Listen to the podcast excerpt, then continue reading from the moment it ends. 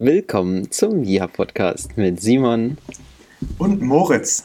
Heute geht es um das Thema, wie deutsch fühlen wir uns? Viel Spaß. Ja. Hi, äh, hi Simon. Willkommen zur Podcast-Folge. Da bin ich ja mal ich, gespannt. Ähm, hätte jetzt eigentlich einen richtig coolen Aufhänger gehabt. Und so. zwar war heute, ähm, waren heute die Gespräche von Europe Talks.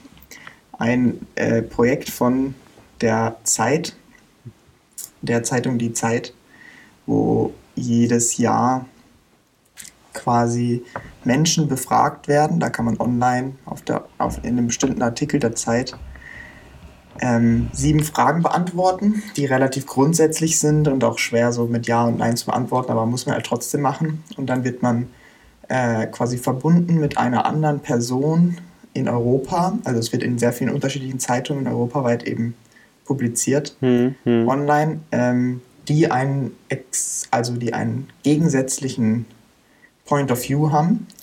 Und das passiert so im Oktober. Äh, und dann im Dezember gibt es eben und das war heute um 15 Uhr so ein, ja, normalerweise gibt es das teilweise auch äh, in echt, aber jetzt ist natürlich nur über Computer ein Videocall immer zwischen zwei Personen und dann können die sich über diese Punkte austauschen, darüber diskutieren und dann da Feedback geben. Ja. Ähm, mal, leider hat meine Partnerin das ein bisschen verpennt. Oh, schade.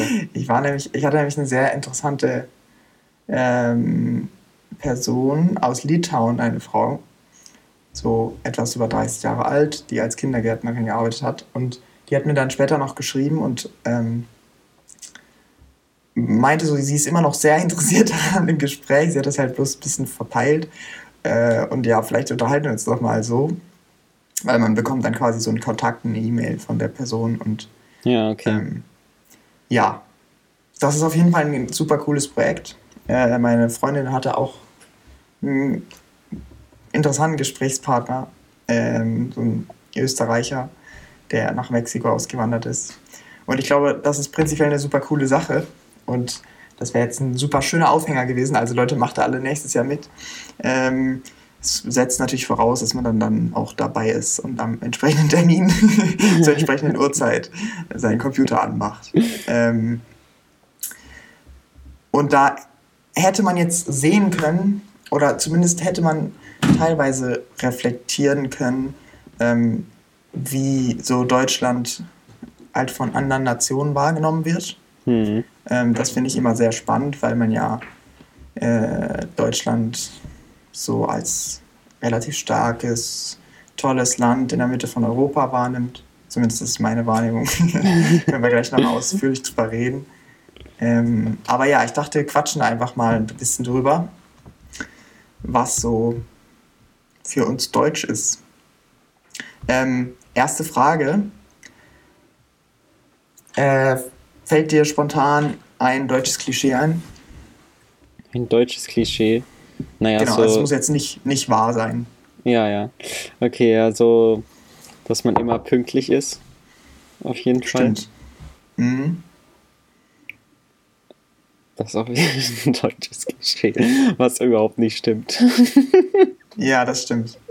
Ja, also Pünktlichkeit, also es kommt natürlich immer darauf an, in welchem Rahmen man das betrachtet. Also das meiste in Deutschland funktioniert schon relativ pünktlich. Das stimmt. Aber wenn man das jetzt so auf einer privaten Ebene sieht, dann ist es, glaube ich, nicht so, dass Deutsche ultra pünktlich sind.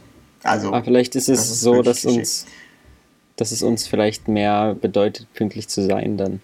Also wenn wir selber von uns, ja. wenn wir selber von uns sagen, dass das ein Klischee ist, was wir nicht einhalten, dann sagt das ja auch irgendwie, dass wir das selber merken, dass es manchmal nicht klappt und eigentlich gerne auch pünktlich ja, sein würden. Das stimmt, das stimmt. Es gibt, ja, ja, das stimmt. Darauf wird prinzipiell schon Wert gelegt.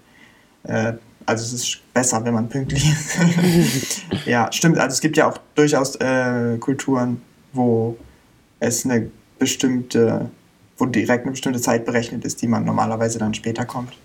Ja. Wobei das ja in Deutschland in Ansätzen auch schon der Fall ist, würde ich sagen. Also es gibt bestimmte Events, ähm, zum Beispiel jetzt zum Beispiel so ein Geburtstag, wenn man dann auf die Einladungskarte schreibt, ab 19 Uhr und dann wird gegrillt, dann wäre das zumindest speziell, wenn alle Gäste Punkt 19 Uhr kommen. Das habe ich noch nie auf meine Karte geschrieben. ja, du schreibst auch keine Karten. Chateau. Ja. Genau. Also mir ist dann, also mir ist eigentlich das erste, was mir eingefallen ist, ist ähm, Bürokratie. Mhm. Und darf ich da schon sagen, das stimmt. Ja, genau. Also da ist natürlich das immer im Vergleich zu betrachten. Und wir haben natürlich jetzt eine begrenzte Erfahrung nur mit Bürokratie anderer Länder, aber ja. es ist schon so, dass in Deutschland viel äh, auch nochmal schriftlich festgehalten ist und nochmal genau ausdifferenziert ist. Und es gibt super viele äh, sehr ausdifferenziertes Recht auch. Ja. Ja, ist auch schon ähm, manchmal belastend auf jeden Fall. Ja, also findest du das belastend? Ja, ich finde schon manchmal manche Sachen ein bisschen unnötig. Mhm. Und was man simpler äh, klären könnte oder wo ich sagen würde, ja, das kann man heutzutage alles viel einfacher regeln. Dazu muss ich nicht in dazu muss ich nicht aufs Amt rennen, dass mir da eine Dame irgendeinen Bogen mitgibt, wo mhm. ich dann irgendwas ankreuze. So, das sind, sind so sinnlose Dinge, die man da tun muss. Ja. Also ich hoffe ja einfach, ich glaube, wenn das, das meiste dann irgendwann digitalisiert ist, dann ist es auch deutlich einfacher. Und jetzt aber gerade in dieser Übergangsphase, wo es so halb-halb ist, da finde ich eigentlich, ja. ist eigentlich die größte Katastrophe. Weil ja. da, da, bist du dir immer nie so sicher, ob das jetzt so online, das jetzt funktioniert oder nicht. Oder muss ich dann eh nochmal hin? Ja. Und keiner, und die Leute, die halt selber dort arbeiten, wissen dann auch immer nicht so richtig, wie es dann funktioniert mit dem Online-Zeug, weil es halt noch irgendwie ja. neu ist und sie lieber am würden, coolsten, dass du vorbeikommst. Ja, ja. am coolsten finde ich das immer, wenn man, zum, wenn man zum Bürgeramt geht und dann so eine elektronische Unterschrift abgibt. Das ist top, wirklich. Das ist richtig digital, du. also, also ist man richtig digital unterwegs. Das, ist wirklich nur, das bringt nur Nachteile mit sich. Weil diese Unterschrift dadurch so hässlich ist, dass das jeder machen könnte, da unterschreiben für dich. Ja. Also, das ist schon fast so. Kennst du das, wenn du, wenn du, wenn so der Postbote kommt und du musst auf diesem, diesem äh, ja, auch digital unterschreiben? Also ja, mit so einem ja, Stift. Da mache ich, mach ich so drei Kreuze meistens. Und dann ist ungefähr die, die, die Accuracy ist ungefähr so wie bei den Whiteboards früher in unserer Schule, wo du, so, du schreibst so und es schreibt drei Zentimeter daneben und nur in Punkten. Ja. das finde ich immer klasse. Da mache ich die schönsten, da mache ich die schönsten Unterschriften. Ich habe zum Beispiel letztlich, als ich mein, mein kleinstes Unternehmen um, umgemeldet habe aus Leipzig nach Mittweida, ne? Da dachte ich so, ja, ich gehe mit weiter dahin, frage mal, weil ich mich ja eh Wohnung ummelden musste, wie das so funktioniert. So, dann habe ich das dort gemacht. Das heißt, ich habe mein Unternehmen angemeldet in Mittweida. Hm. Die Dame schickt auch diese Anmeldung nach Leipzig, dass die Behörde hm. weiß, ich bin jetzt woanders. Aber das reicht nicht. Ich muss selber nochmal auf die Internetseite von Leipzig mir ein Formular ausdrucken, um mich dort selber nochmal abzumelden per Post. das ist gut. Das ist einfach ja. dämlich. Wieso ja. können die nicht ein fucking Register deutschlandweit haben, wo die Sachen ja. dann halt, wenn es woanders angemeldet wird und man da drauf schreibt, beim anderen abmelden, nicht einen neuen Standort eröffnen, sondern Standort verlegen, kann man ankreuzen dort, dass es dann einfach beim anderen verschwindet und fertig. Ja. Was ist das Problem? Ja. Und stattdessen, stattdessen zahlst du nochmal, ich glaube in Leipzig nochmal 20 Euro Bearbeitungsgebühr, dass da jemand deinen hässlichen Brief öffnet, da reinguckt und sieht, ah, ach so, ja, das hat die ja geschrieben. Okay, da mache ich jetzt hier noch drei Kreuze in mein Programm. Das ist krass. Die Kreuze kann ich auch selber machen, also, ja. Ja. Also ich höre das auch immer aus zum, zum noch dem Arbeitsumfeld ähm, von meinen Eltern oder so, dass so bestimmte einfach Digitalisierungsprozesse einfach voll nach hinten losgehen, wenn die, äh, wo dann die Bürokratie teilweise bereits digitalisiert ist, zum Beispiel bei Abrechnungen oder so, aber es ist irgendwie rechtlich noch nicht ganz klar, ob das sozusagen ob man das komplett digital machen darf. Und deswegen gibt es dann halt so komische Anweisungen, wo die das erst digital machen und dann müssen sie es nochmal ausdrucken und unterschreiben oder so, weißt du, also so, ja, so, so, ganz, wo man das dann nochmal doppelt machen muss und dann nochmal handschriftlich, weil es halt noch nicht so ganz, ganz geklärt ist. Ja. ja. Da gibt es auch total weirde Verfahren. Ich, wir hatten das auch auf Arbeit letztes Jahr mit diesem in dieser digitalen Unterschrift und so, wo du dann so ein extra Programm für brauchst und dir einmal so eine Signatur bauen lassen musst und dann hast du so eine komische Key-Datei und dann machst du das da jedes Mal drauf und dann funktioniert es nur bei der Hälfte der Dokumente, weil die dafür nicht richtig angelegt wurden und was weiß ich. ja. Das ist alles krudes Zeug. Ja. Die Bürokratie äh, beruht ja, was wir oft als negativ wahrnehmen, meistens halt aus, aus ne, auf einem sehr ja, ausdifferenzierten Recht. Und was mir da als nächstes eingefallen ist, was für mich Deutsch ist, ist jetzt nicht unbedingt ein Klischee, aber und es ist auch eher was sehr Positives ist, aber dass halt viele Menschen sagen, die, die deutsche Verfassung zeichnet Deutschland sehr stark aus und das ist eine, eine, eine vielleicht der größten Leistungen und das Coolste an Deutschland. Ähm, Echt? Wer hat dir das gesagt? Oder wie kriegst du das so mit, dass das Leute so finden? Das habe ich noch nie gehört. Echt nicht? Nee. Wirklich nicht? Doch, das, das muss ich sagen, das ist, kommt schon öfters mal auf, dass sozusagen die deutsche Verfassung super fortschrittlich ist und das ist sozusagen der ist so? zentrale Punkt ist. Okay. Und siehst du das auch so?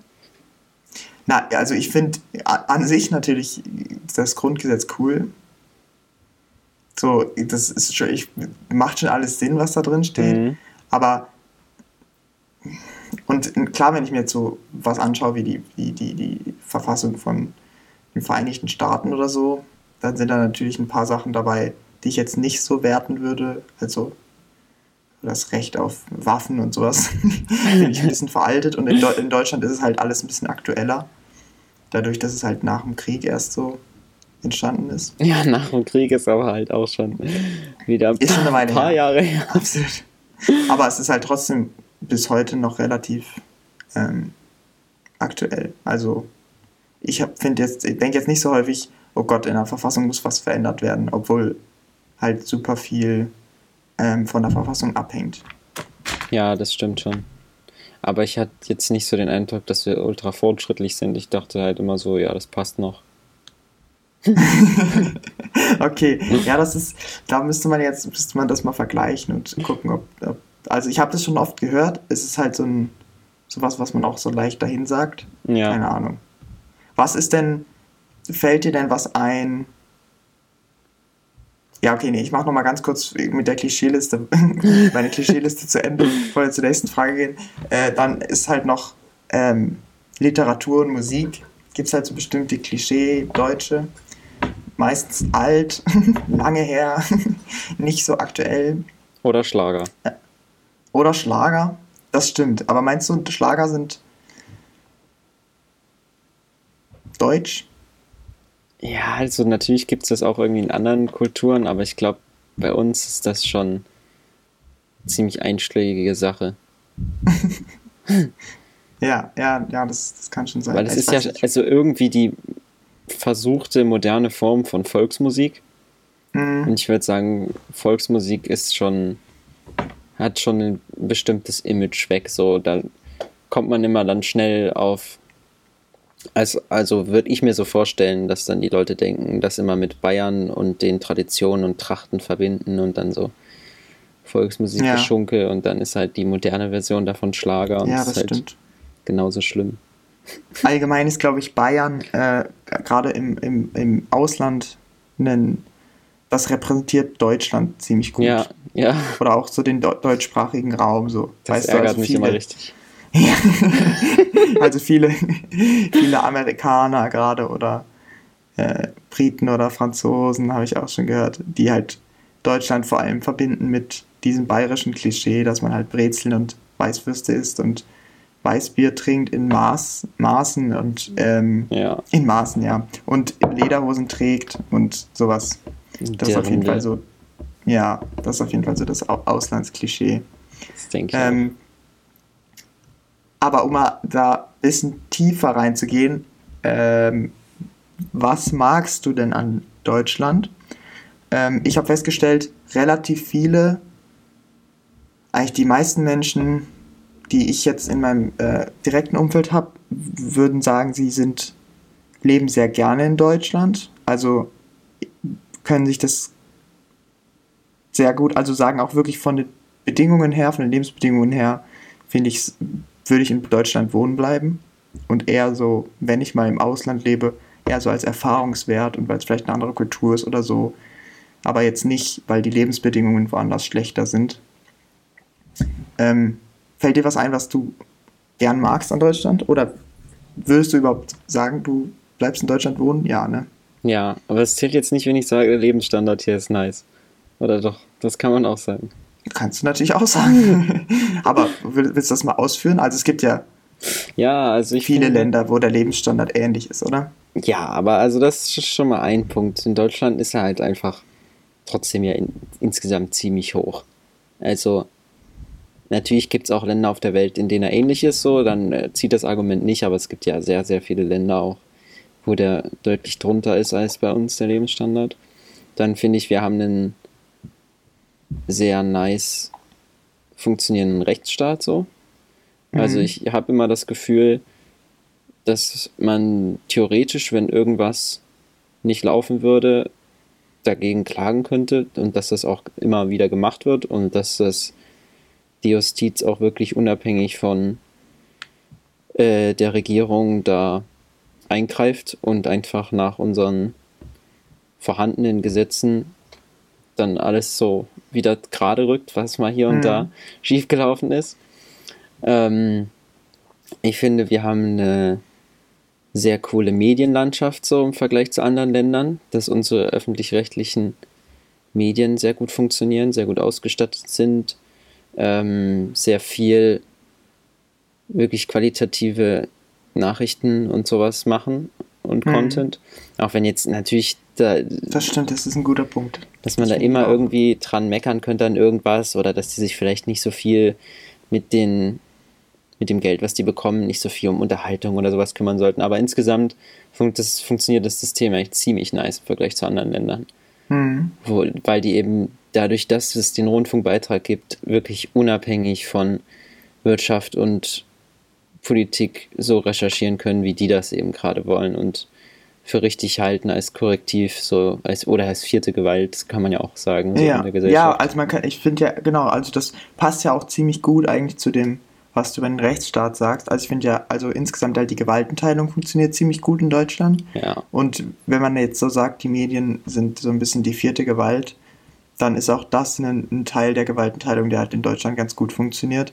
Weil, also unabhängig davon, dass öffentlich-rechtliche Medien natürlich auch einen gewissen Bias haben können, ist es einfach gut, dass man nochmal sowohl halt private Medien hat, die sozusagen eine bestimmte äh, Erfolgsstrategie haben und einen bestimmten, ja, die halt wirtschaften müssen und dadurch bestimmte Nachteile und Vorteile haben, ja. äh, weil sie halt unabhängig von, von Staatsgeldern sind und dann, dass man öffentlich-rechtliche hat, die dann einfach nochmal eine andere Perspektive reinbringen, weil die ein bisschen stabiler einfach ihr Programm auswählen können. Das stimmt, ja, das ist ziemlich cool. Weil, also, weil du jetzt so gesagt hast, weil die unabhängig von Staatsgeldern sind, der öffentlich-rechtliche ist ja an sich auch unabhängig von Staatsgeldern. Der Staat kann ja nicht einfach sagen, so, ihr kriegt jetzt mal weniger Geld. Das funktioniert ja auch nicht. Also die, die sagen ja immer, was sie brauchen, was sie denken, was sie brauchen. Dann gibt es eine unabhängige Kommission, die das überprüft. Hm. Und dann ähm, muss das eigentlich auch so umgesetzt werden. Was wir jetzt hatten, so mit Thüringen, ähm, ist gegen den gegen die Rundfunkbeitragserhöhung. Ja. Das ist sinnlos. Das, das, das hat gar nicht, die, die, haben da gar nichts zu melden in dem Prozess. Weil, weil was jetzt einfach nur passiert ist, die öffentlich-rechtlichen, die von der unabhängigen Kommission auch ihren, ihre Erhöhung da bestätigt bekommen haben, gehen jetzt also vors Gericht ja. und erklagen sich das halt und bekommen Recht, weil es halt mhm. gesetzlich so geregelt ist, dass der ähm, Gesetzgeber da nicht eingreifen kann, es sei denn, ähm, er muss irgendwie darauf aufpassen, dass gewisse soziale Gruppen nicht so stark belastet werden oder so durch diese Erhöhung. Mhm. Aber wenn du jetzt, ich weiß gar nicht, wie viel das war, jetzt 86 Cent oder so im Monat, kannst du halt keinem als krasse Belastung verkaufen. Mhm. Also weißt du, aus, also, aber der Gesetzgeber könnte ja schon Gesetze ändern, oder? Über, die, über den Beitrag. Ähm, der Gesetzgeber kann die also ich bin Aufgaben, gar nicht so gut im Thema drin, muss ich ehrlich sagen. Mh, der kann die Aufgaben des öffentlich-rechtlichen Rundfunks theoretisch verändern und sagen, ihr seid jetzt zu was anderem gut. Und daraufhin ähm, müssen die halt neu kalkulieren und dann gucken, was sie dann dafür die neue Zielsetzung an Geldern bräuchten. Hm. So, aber das, es ist gesetzlich festgeschrieben, dass der Rundfunk immer alle Gelder bekommen muss, die er benötigt, um seine gesetzlich festgeschriebenen Aufgaben zu erfüllen.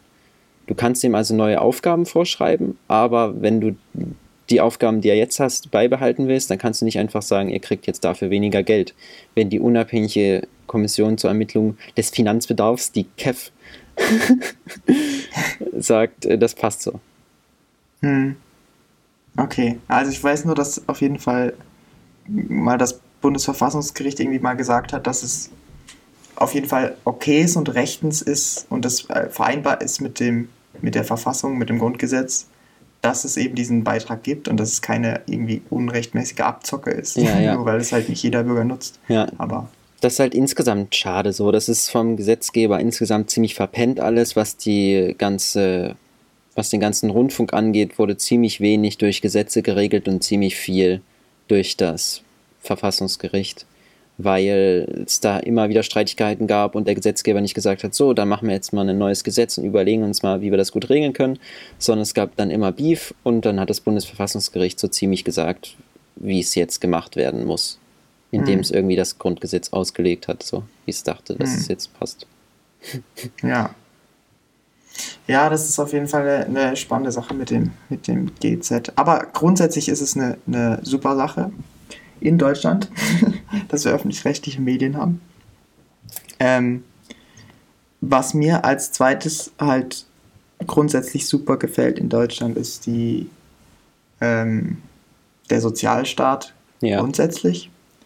Ähm, da gibt es auch viel natürlich zu kritisieren, das ist gar nicht der Punkt. Aber diese Grundannahme, dass jeder Mensch bestimmte staatliche Leistungen bezieht, jeder Mensch keiner wird komplett alleine gelassen. Ähm, ja. In der Theorie zumindest. ähm, und es gibt gewisse Grundleistungen, die jedem gewährleistet werden. Also es ja. gibt Arbeitslosengeld, es gibt ähm, eine Grund, also es gibt eine Rente, es gibt eine Krankenversicherung. Ja. Ähm, das ist halt schon ein extrem großer, also das ist ja ein Riesending. und das ist auch so ähm, sehr in mir drin.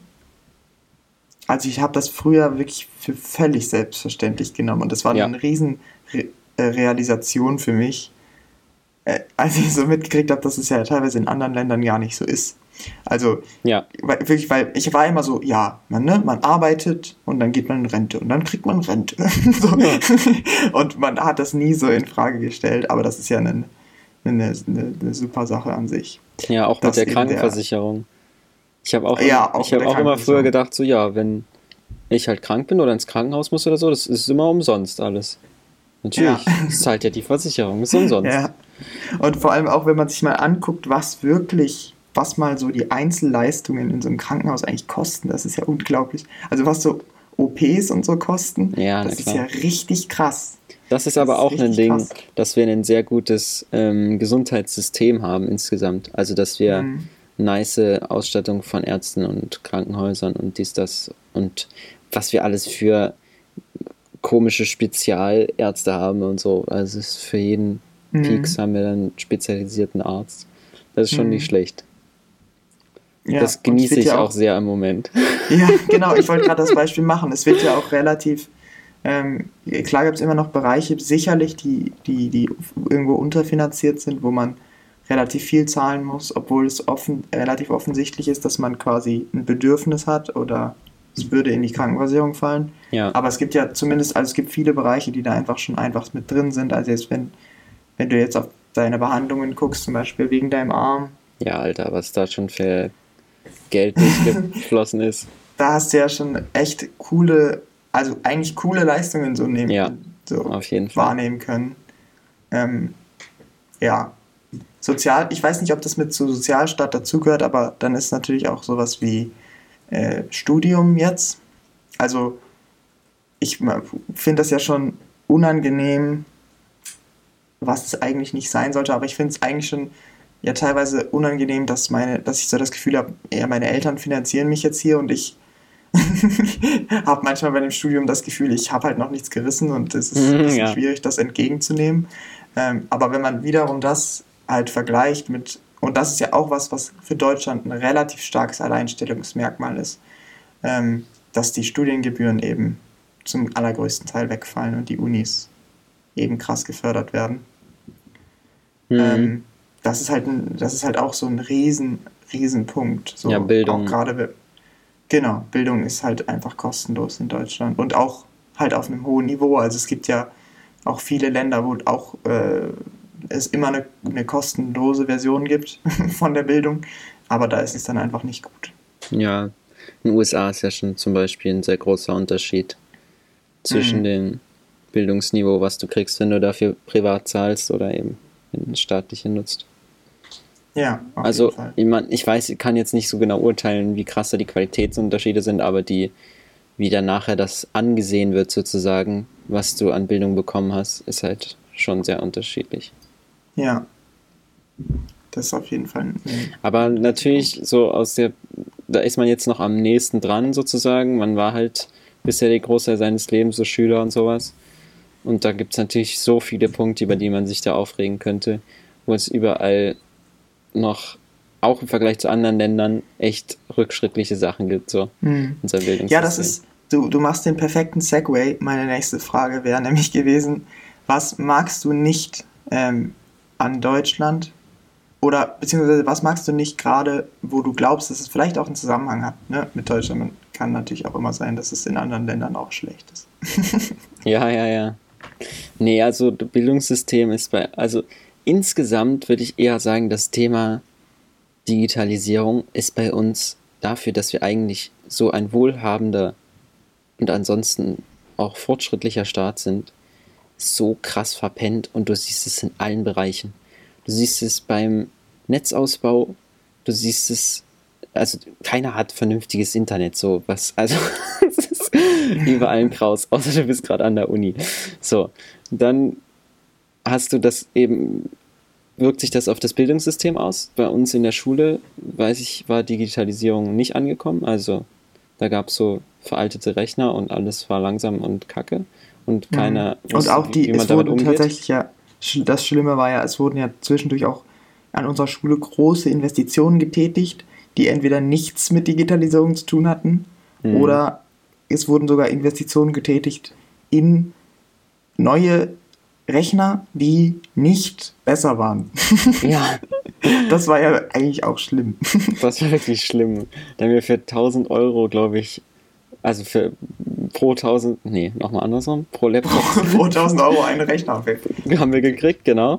Aber unser Problem war, dass ja den ganz, der ganze Mist über unser Schulnetzwerk läuft, du ja dich nur an so einen Rechner anmelden kannst, wenn du ins Netzwerk kommst und dieses Netzwerk halt null auf den neueren Stand gehoben wurde und immer noch so langsam war wie früher und im Endeffekt diese Laptops dann damit gar nicht klar kamen und noch länger ja. gebraucht haben zum Hochfahren als vorher. Ja, und das ist so ein, so ein klassischer Fall von, wo man, wo man denkt, hier muss einfach mehr investiert werden, aber jetzt im konkreten Fall an unserer Schule kann man irgendwie auch einfach sagen, die Ressourcen hätten einfach, müssten einfach anders verteilt werden und es. Es war, ja, es war zu spät, es fehlt die Kompetenz. Es fehlt die Kompetenz, dass die Leute wissen, was dort sinnvoll ist in dem Gebiet. Das weiß ja. weder die Schule selber und da ist vielleicht auch, da liegt vielleicht auch wirklich nicht die Aufgabe drin, der Schule, das zu wissen. Und das fehlt aber auch komplett die Kompetenz bei den Ämtern, die dann da drüber sind und die Schulen ausstatten und die Gelder verteilen und auch überhaupt mhm. nicht wissen, wie sie das sinnvoll einsetzen sollen. Das sieht man ja jetzt bei ein bisschen Corona. Ähm, das mal auf digital umzustellen, ist ja so ein Krampf und funktioniert so schlecht mhm. in den ganzen Schulen und selbst an den Hochschulen ist es schon, also die da noch am weitesten sind, ist es manchmal noch ziemlich problembehaftet, undurchsichtig, viel zu kompliziert gemacht und so. Hm. Ja. Und ja, das, stimmt. Das ganze, Digitalisi das ganze Feld Digitalisierung ähm, ist eben auch, in, was wir am Anfang gesagt hat, in der Bürokratie eben ein Desaster momentan. Und aber auch für die Wirtschaft ein, schon ein Standortnachteil in Deutschland eigentlich. Hm. Ja, auf jeden Fall.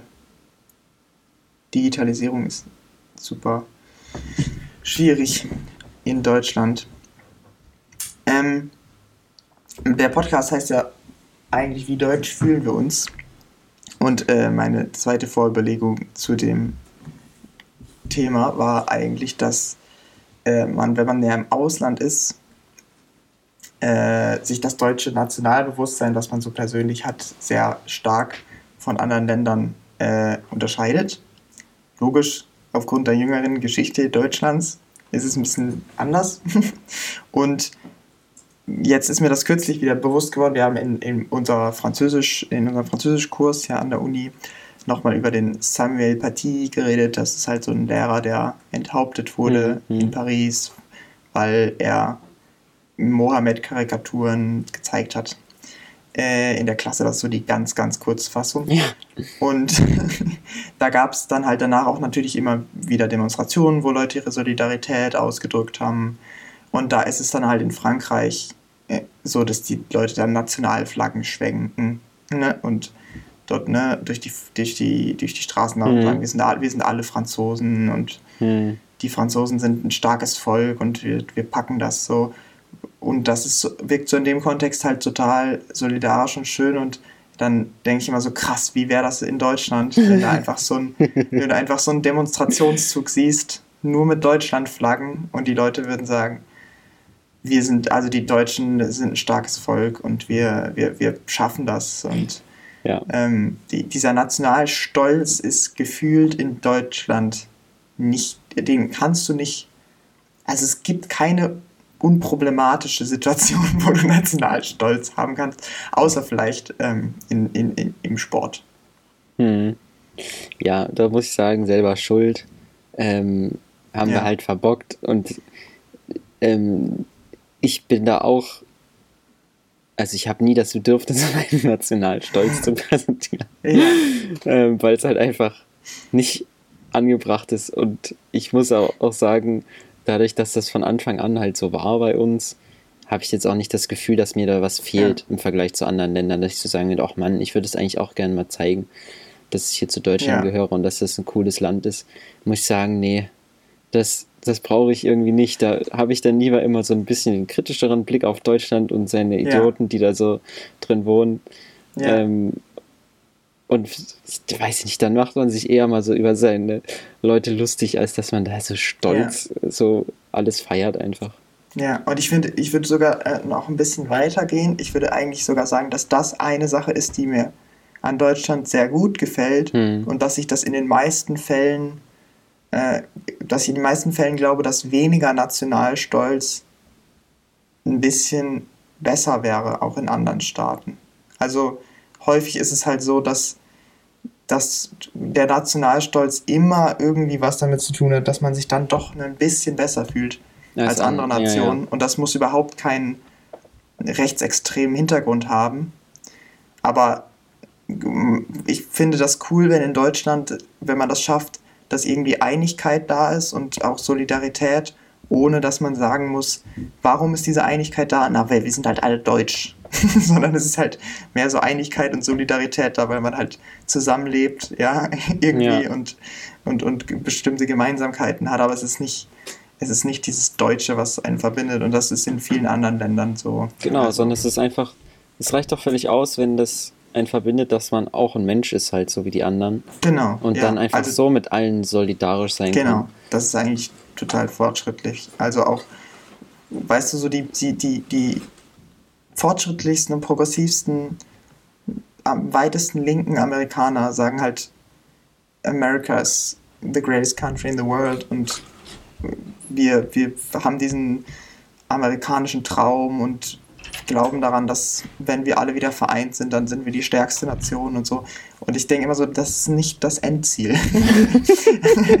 so, da, da vielleicht, also das ja. finde ich immer schwierig und ja. ähm, deswegen finde ich es eigentlich gar nicht so schlecht, dass nahezu niemand so ein sehr stolzer Deutscher ist. Ja, so gesehen würde ich eigentlich sagen, ich fühle mich eigentlich mehr als Europäer als als Deutscher. Mhm.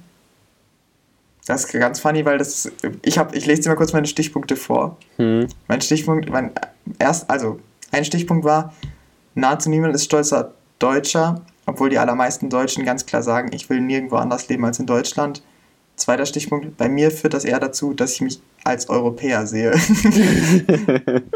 Aber ja, es ist halt wirklich so. Ich glaube, weil man, äh, weil wir in Deutschland, wenn man sowieso, ja, wenn, vorausgesetzt man ist relativ proeuropäisch eingestellt, verbindet man eher halt Ideale mit Europa als mit Deutschland. Ja, ich muss auch immer wieder, ich denke auch immer wieder so, ja, wenn Europa da mal ein bisschen mehr durchgreifen könnte mit den eigentlich sinnvollen Ideen, die es mhm. so hat, so grundsätzlich, dann wäre es doch eigentlich für alle nicer. Und dann hätte ich auch nichts dagegen, wenn da Deutschland dafür in irgendwas zurückstecken müsste, so, was mhm. wir jetzt vielleicht an Vorteilen irgendwie haben. Wenn dafür in ganz Europa irgendwas irgendwie Einheitliches, Sinnvolles durchgesetzt werden kann, feiere ich das irgendwie immer mehr. Ja. Und ich finde, ich glaube, das ist nämlich ein, ein Punkt, wo ich super gerne noch viel mehr drüber lernen würde, weil ich glaube, da habe ich noch, äh, ich habe einmal einen sehr, ich glaube, ich habe eine super deutsche Sicht auf Europa. Mhm. Und deswegen finde ich, wollte ich auch super gerne heute mit jemandem reden, der, der gegen Europa ist. Ähm, weil das habe ich halt angekreuzt bei diesen Punkten, dass ich sozusagen Europa relativ stark befürworte und äh, das wäre ja quasi dann auch die Person, mit der ich geredet hätte, wäre dann auch konträr gewesen. Ja. Ähm, und das finde ich super interessant, weil mir, weil man, man weiß ja, es gibt super viel, viele Staaten, wo auch viele Menschen sehr eurokritisch sind. Und ähm, ja. trotzdem denke ich immer, immer noch eigentlich die europäischen, also grundsätzlich, was auf Europaebene gemacht wird, ist eigentlich cool und sowas, die, da müsste eigentlich mehr durchgegriffen werden. Und ich glaube, das ist mhm. aber eine super äh, eine Haltung, wo man viel kritisiert werden könnte in, in, in vielen Ländern in Europa. Ja, also, auf jeden Fall. Das finde ich, ganz, find ich ganz interessant. Ja, weil ich habe auch manchmal so den Eindruck, wenn sich irgendwelche Länder dann so gegen Europa, äh, gegen europäische Entscheidungen stellen oder da irgendwas blockieren oder so, denke ich dann immer so, ja, ist doch für euch eigentlich selber dumm. Ja. Versteht ihr nicht, dass es das Beste ist für alle jetzt? Ja. Das ja. ist auch für euch besser. Das kann ich von hier aus beurteilen. Genau, ja, genau. Ja. Das finde ich auch. Man neigt da ein bisschen dazu, ähm, so in die Richtung zu gehen. Naja, aber also, dass man sozusagen davon ausgeht, dass es grundsätzlich, dass man auf der richtigen Seite ist, wenn man sagt, mehr Integration und mehr Macht auf Europaebene und so. Mhm. Also da bin ich eigentlich schon immer sehr geneigt, dann zu sagen, mehr Macht auf Europaebene ist gut. Ich finde auch gemeinsame Außenpolitik echt was Feines. Das wäre schon gut, mhm. weil so habe ich immer ein bisschen den Eindruck, also Deutschland ist zwar schon ein Land, was man so in anderen national, äh, international äh, größeren Mächten noch kennt, so, aber eigentlich auch nur wegen der Vergangenheit, habe ich immer so den Eindruck. Und du hast halt. Naja, wobei, also Deutschland ist schon auch ein krasser Partner. Ja, schon, aber du hast halt viel mehr Möglichkeiten, äh, Vorteile rauszuholen für ganz Europa und damit auch für uns halt im Vergleich, also in Partnerschaften mit anderen Ländern, wenn Europa als eine Einheit sprechen würde. Mhm. Quasi als ein Markt auch mit, ich weiß gar nicht, wie viel wir jetzt sind, 700 Millionen Europäer oder so ungefähr. Mhm. Ja, das stimmt, aber das ist auch so ein, so ein, also es ist auf jeden Fall ein Bias von mir, aber ich weiß nicht, ob das, ob ich den so gut in der Diskussion verteidigen könnte. Aber ich habe auch immer das Gefühl, eigentlich ist es doch cool, wenn wir mit mehr Menschen, dann haben wir mehr Power, wenn wir da eine Meinung ja. vertreten. Dann macht es doch viel mehr Bock. also dann haben wir auch viel mehr Macht nach außen. Und man ist ja. ja auch immer, man spricht ja auch immer davon, wenn Europa zusammen agieren würde, wäre das wirklich ein super ein ausgleichendes Gewicht zwischen den USA und China oder zwischen den USA und Russland. Und man hat immer ja. so das Gefühl, sobald Europa so dann so in diese Einzelstaaten zerfällt in der Außenpolitik, ist es nur noch genau. ein Bruchteil davon. Und keiner kann angeht. so richtig was gegen irgendwelche Menschenrechts- oder Rechtsstaatverstöße dann in anderen Teilen der Welt unternehmen, wenn er jeder nur seine eigene Suppe rührt Und wenn mhm. dann der eine sagt, ja, wir machen da jetzt Sanktionen und der andere dann sagt, ja, nice, äh, da können wir das ja jetzt abgreifen. Mhm. Ja. So, das ist halt dumm. Da wäre schon gemeinsame Sache was Besseres. Ja, auf jeden Fall. Da aber selbst innerhalb Deutschlands ist ja manchmal ein Problem, dass sich Bayern dann denkt, naja, aber wir, wir machen schon noch Sachen mit Russland, also Deutschland jetzt hm. mal hin oder her. ja, ja, das ist kritisch. Also ich glaube, da will meine Schwester wäre jetzt, wär jetzt auf jeden Fall, könnte jetzt krass viel beitragen. Meine Schwester ist auch ähm, relativ jetzt ja sehr viel auch im Rahmen ihres Studiums einfach beschäftigt mit europäischer Außenpolitik mhm. ähm, und auch so gerade so was die europäischen Außengrenzen angeht und so, da gibt es ja extrem viel auch ja Punkte, wo, wo man das Gefühl hat, eigentlich vertritt Deutschland in, äh, Quatsch, Europa in der Welt so einen, die haben, stellen sich so dar, als hätten sie bestimmte Werte und wären sehr für Frieden und Völkerverständigung und Deeskalation. Ähm, und dann gibt es da bestimmte, bestimmte Einsätze an, an den europäischen Außengrenzen, die wirklich wenig mit Menschlichkeit zu tun haben und wo ja. Deutschland das nicht, nicht so richtig packt, da gemeinsam, äh, Europa, ich verwechsel mal Deutschland mit Europa, Europa es nicht packt, da gemeinsam eine Lösung zu finden. Und das ist auf jeden Fall super schade. Und, aber da, auch da denke ich immer wieder, es ist doch eigentlich besser, wenn es alle gemeinsam machen. Ja. Und es ist, ich würde auf jeden Fall gerne mehr auch ähm, über die Perspektive erfahren, warum halt Menschen und Länder so sehr eurokritisch sind. Ja, das, das würde mich auch interessieren. ja, übrigens, ganz wichtiger Punkt. Ähm, Ende Januar ist wieder mal Brexit-Frist. Ich weiß nicht. Hey, sind die nicht schon raus? Ach, die sind schon dreimal raus. Aber es ist wieder eine Frist. Wir müssen okay. aufpassen, da kommt wieder der No-Deal auf uns zu. Aber ich habe das Gefühl, okay. der kam die letzten vier Jahre auf uns zu. Und jedes Jahr so im Februar war No-Deal. Und ich bin wirklich beim. wir haben auch schon mal in, schon im Podcast schon so oft immer mal kurz angeschnitten, ja. dass wieder Brexit ist. Das muss ich einfach mal wieder ansprechen. Ich habe gerade erst wieder eine Zeit online Push-Notification bekommen, dass Boris Johnson und Ursula von der Leyen sich wieder nicht einigen konnten, leider.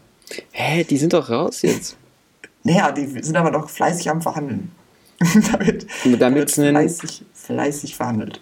Da sind jetzt quasi, die sind schon raus, aber in so einer Übergangsfrist und diese Übergangsfrist ja, genau. ja, ja. endet vielleicht ohne Folgevertrag. Genau. Also wieder mal No Deal. Genau, also No Deal, das war ja immer ein großes Ding. Und ich kann mich erinnern, dass wir im Englischunterricht darüber gesprochen haben. Schon. Alter, Schule ist ja schon Jahre her. Ja, da haben wir auch schon mal äh, im Englischunterricht über No Deal gesprochen und das war dann auch so drei Monate davor oder so. und irgendwie hat sich da noch nicht viel getan. also. Aber es gibt ja jetzt ja. schon so riesige ähm, Staus und so an den Grenzen, weil viele Unternehmen versuchen nochmal Waren reinzuholen oder rauszuholen mhm. aus dem Land. Mhm. Und da gibt es schon so richtige LKW-Staus und alles Mögliche. Und deswegen hat auch der Boris gesagt, so mit, der, mit, den, mit dem Impfstoff jetzt, den fliegen wir wahrscheinlich mit dem Militär ein, damit wir da nicht im Stau feststecken. oh fuck. Merkst du selber, Junge, was das du da krank. verzapft hast. Das ist krass. Gut, äh, letzter Punkt mhm. äh, meiner, äh, ja, meines kleinen Podcasts ähm, ich habe darüber nachgedacht, man hat, gibt es Deutsch, äh, Menschen in Deutschland? Ja. Ja. Vor denen, vor denen du irgendwie sehr viel Respekt hast, Personen des öffentlichen Lebens, ähm, die für Deutschland wichtig sind oder die dich inspirieren, coole Menschen, die aus Deutschland kommen. Man ist ja mit dem Internet immer viel auch international unterwegs. Oh äh, und viel in den USA und viel. Meinst ja, du jetzt so staatliche Personen oder? Hm, es können staatliche Personen sein, aber ich, hab, ich kann ja mal beginnen. Hm. Also es gibt, ich habe zum Beispiel aufgeschrieben, also das Offensichtlichste ist natürlich zum Angela Merkel. Hm. Ähm, ich habe ja an alle Leute, guckt euch auf jeden Fall nochmal diese, diese drei Minuten Statement von ihrem Bundestag an, wo sie so über die Corona-Sprengungen für Weihnachten redet. Fand ich wirklich Ja, ist eigentlich eine richtig lange Rede, aber diese drei Minuten ja, ja. sind interessant. Die drei Minuten da sind halt der emotionale Teil. Ähm, ja, und ich, ich ja. finde das schon, also Angela Merkel ist schon irgendwie krass und ich finde auch, dass man Angela Merkel da habe ich, bilde ich mir mal ein, dass es auch einen, irgendwie einen Grund hat, dass sie in Deutschland Kanzlerin ist. Ich glaube, hab, bild mir mal ein, sie passt ziemlich gut zu Deutschland mit ihrer Art. Ja, das also, ist halt einfach eine selbstverstärkende Sache, ne? Also sie ist halt ja. einfach. Natürlich, sie ist jetzt auch mittlerweile prägt sie wahrscheinlich selber Deutschland, ja, genau. weil sie halt schon so, so lange an der Macht ist, aber einfach ja. dieses diese sehr, sehr unaufgeregte Art, ähm, die, was natürlich positiv und negativ ist. Und auf der anderen Seite ne, sagt man, die ist super visionslos. auf der anderen Seite ist sie natürlich auch sehr sachlich, einfach sachpolitisch, rational. Das ist ja, auch diplomatisch Gefühl, ist die irgendwie immer. Auch diplomatisch, am, ja. Am Regeln, die Frau. Ja, ja. Ähm, sehr deutsch. Gut, ist jetzt ein sehr, sehr offensichtliches Beispiel. Dann ist mir noch ähm, eingefallen, also ich finde zum Beispiel noch Jan Böhmermann in letzter Zeit ganz cool. Shoutout nochmal an Erik Hemmersbach. ja. Erik Hemmersbach. Erik Hemmersbach hat wirklich, ich glaube, drei Jahre täglich vom Neo-Magazin Royal berichtet und ich habe es nie geguckt. Ja, same. und ich habe wirklich alle meine Informationen durch Erik Hemmersbach ja. bezogen. Und, aber jetzt habe ich, ähm, jetzt ist er ja auch im ZDF-Hauptprogramm und nicht mehr bei ZDF Neo und macht da echt ganz coole Sachen, wo er auch so ein bisschen, so ein bisschen wie, wie heißt der Typ? Ach, es gibt so, ein, so eine amerikanische Show, wo die auch immer so relativ viel äh, Investigativrecherchen vorher betreiben und dann mhm. bestimmte Sachen kritisch auseinandernehmen und halt so ein bisschen lustig. Mhm. Ähm, und ich finde es inzwischen echt deutlich besser als jetzt zum Beispiel so die Heute-Show, wo es halt so ein bisschen, ja, das ist halt immer so ein bisschen lahm und sehr flach. Ja. Ähm, und das, also es ist schon manchmal lustig so, aber es ist halt flach, das stimmt. Ja. Und was der Jan, ja, Jan Böhmermann ist halt auch der ist halt so ein bisschen ausgefuchst und so ein bisschen crazy und manche Sachen sind auch nicht, nicht cool. Ich weiß, ich bin aber auch nicht sicher, ob ich den sympathisch finde. Aber er hat irgendwie schon auch viel schon in Deutschland gemacht, was so nationales Interesse geweckt hat und er steckte schon in vielen Stress, stressigen Situationen drin und das finde ich irgendwie ganz cool. Er macht das ganz gut. So als bisschen so Stachel im Fleisch. Hm. Ich finde das eine sehr interessante Person. Jo, und ich dann fand, ich fand diesen, ja. Als letzte Person, ganz kurz, ist mir noch eingefallen, äh, Luisa Neubauer. Mit der ich meine, von der habe ich meine ganz viele Podcasts gehört. Finde ich auch super spannend. Ähm, auch jemand, wo man das Gefühl hat, die macht sich wirklich, also die, der ist das wirklich sehr, sehr wichtig, wie die Zukunft ist und wie die Zukunft von Deutschland ist und macht sich da super viele Gedanken und gibt sich richtig viel Mühe und die finde ich auch cool. Ist das die von Fridays for Future? Genau. Ah ja. Ja, ja. Also ich mir ist gerade noch eingefallen. Also insgesamt, ich war, ich habe, ich weiß nicht, hast du schon jemals in deinem Leben in Real Life Angela Merkel gesehen? Nee, du? Ja, aber Wo wirklich. Hast du die gesehen? Ne, wir haben, das war. Gekocht. ja, und irgendwann getroffen. Ein paar Nudeln gemacht. Nee, ähm. Ach, das war. Da waren wir mit unserer Filmfirma damals unterwegs und haben halt gefilmt vor so einem Hotel, wo sie mit ihren ganzen Dudes einquartiert war. Auch mit einer Menge anderen Politiker.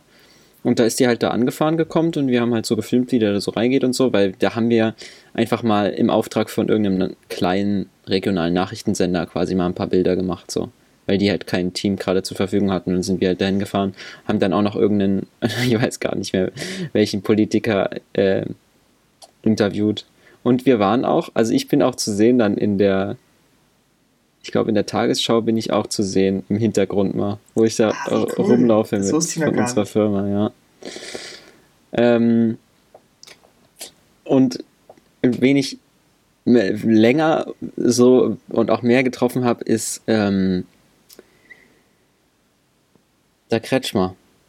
Und den finde ah. ich, eigentlich, find ich eigentlich auch ganz nice, muss ich sagen. Der ist tatsächlich letztens auch in unserer WG vorbeigekommen. Im Gespräch aufgekommen. ja, genau. Er kam dann rein, war nett und wir haben festgestellt, er ist cool. Also wir haben auch, er ist auch in unserem WG-Gespräch ziemlich gut weggekommen. Ja. Es hatten alle relativ gut, also unabhängig, ob man jetzt insgesamt die CDU gut findet, hm, dass der, der hm. Kretschmer das eigentlich relativ ähm, gut macht. Ich hatte nämlich damals, das war, oh Gott, ich weiß gar nicht mehr, wie das hieß, da hatten wir so ein Duell gefilmt hier in Dresden, wo die ganzen ähm, Chefs der Parteien, die im Landtag sitzen, bei uns in Sachsen, sind dort angetreten in so einem TV-Duell, so mehr oder weniger. Das war, oder Elefantenrunde hieß das oder irgendwie so. Ah, stimmt, hast du erzählt. Schade, ich dachte jetzt, du hast Duell um die Welt mit Juck und Klaas Ja. und da haben die halt echt lange so diskutiert und du hast natürlich, wenn du die gefilmt hast, die ganze Zeit halt aufgepasst und mitgehört, so wie die Diskussion verlaufen ist und wie sich da von den extremeren Seiten so die Leute die Köpfe eingerannt haben und er dann immer schon mit, der einzig, mit dem einzig sinnvollen Kompromiss so in meinen Augen dann immer so ankam und so meinte, ja Jungs, ja. dann müssen wir es halt so machen. ja. Das fand ich, ja, fand ich schon sehr schön mhm. damals. Ja, stimmt, der, der, der Kretschmer ist ganz, ganz interessant auf jeden Fall. Cool. Ja. Ja. Das war mein äh, Podcast zum Thema Deutschland. Ich hoffe, es hat euch gefallen. Magst ich fand's lustig. Schön, das ist gut. Ich fand's eine gute Idee. Was. Und dann bis zum nächsten Mal. Macht's Tschüss. gut. Ciao.